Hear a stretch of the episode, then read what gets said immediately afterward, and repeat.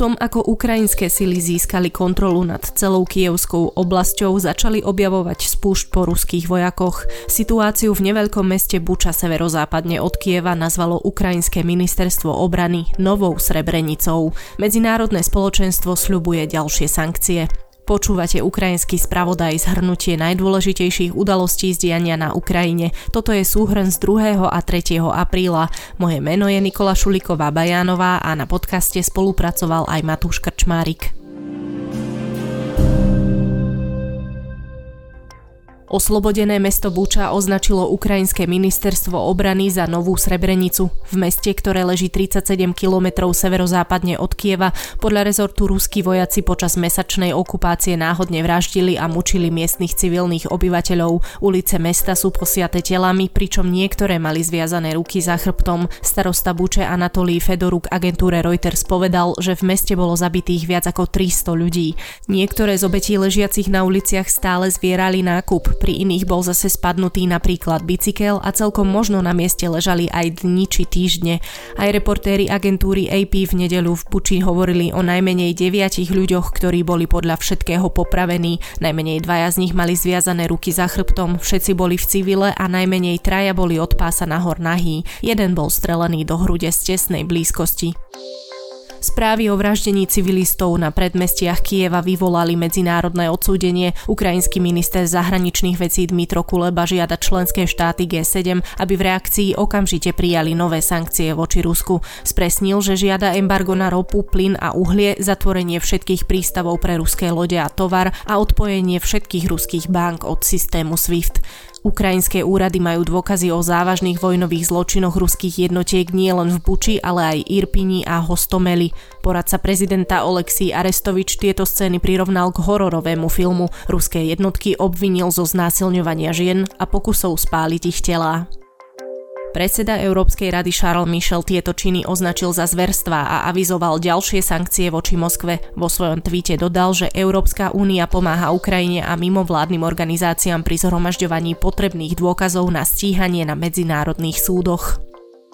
Ukrajinské síly získali späť kontrolu nad celou Kyjevskou oblasťou a oslobodili ju od Rusov. Ďalej kontrolujú aj časť pohraničnej oblasti medzi Ukrajinou a Bieloruskom. Očakávať však možno preskupenie síl a posilnenie bojov na juhu a východe krajiny, najmä na Donbase. Tieto oblasti chcú Rusi ovládnuť aj podľa prezidenta Zelenského. Mariupol je stále v obklúčení ruských síl. Na pomoc s evakuáciou civilistov z mesta loďami sa ponúklo Turecko. Hlavný ukrajinský vyjednávač povedal, že rokovania pokročili dostatočne ďaleko na to, aby bolo možné stretnutie prezidentov Ukrajiny a Ruska. Hlavný vyjednávač Moskvy však naznačil, že to tak nie je. Ako uviedol na telegrame, zatiaľ nie je pripravený návrh dohody, ktorý by mohol byť prediskutovaný na najvyššej úrovni.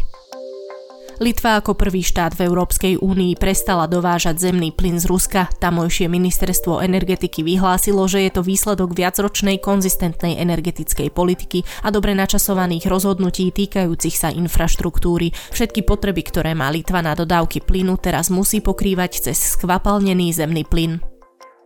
Slovensko by v nevyhnutnom prípade malo Rusku za plyn platiť v rubľoch, povedal to minister hospodárstva Richard Sulík v relácii RTVS o 5 minút 12. Pri výpadku dovozu ropy cez ropovod Družba je dohodnutý s rafinériou Slovnaft, že po minutí zásob spracuje ropu dovezenú na tankeroch v takej miere, aby bol spokojný celý slovenský trh. Ak by taká situácia nastala, Slovnaft by podľa Sulíka obmedzil export ropy.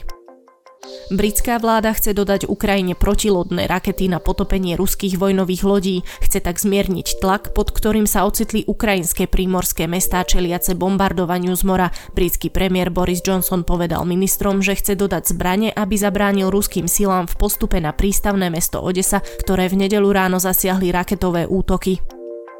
V Moskve a ďalších ruských mestách nastal v súvislosti so západnými sankciami problém so zásobami liekov. Jedna z najväčších ruských online komunít pre zdravotníckych pracovníkov uskutočnila v polovici marca prieskum medzi viac ako 3 000 lekární a uviedla, že im chýba viac ako 80 často používaných liekov. Ruskí odborníci a tamojšie zdravotnícke úrady však tvrdia, že nedostatok liekov je dočasný a spôsobili ho logistické ťažkosti a obyvatelia, ktorých v panike vykúpili. Na dnes je to všetko, počúvali ste ukrajinský spravodaj, súhrn toho najdôležitejšieho zdiania na Ukrajine. V riadnom dobrom ráne, ktoré vyjde v pondelok, si budete môcť vypočuť silný rozhovor s Vitaliom Novakom, duchovným z organizácie Depol, ktorý nosí na Ukrajinu humanitárnu pomoc.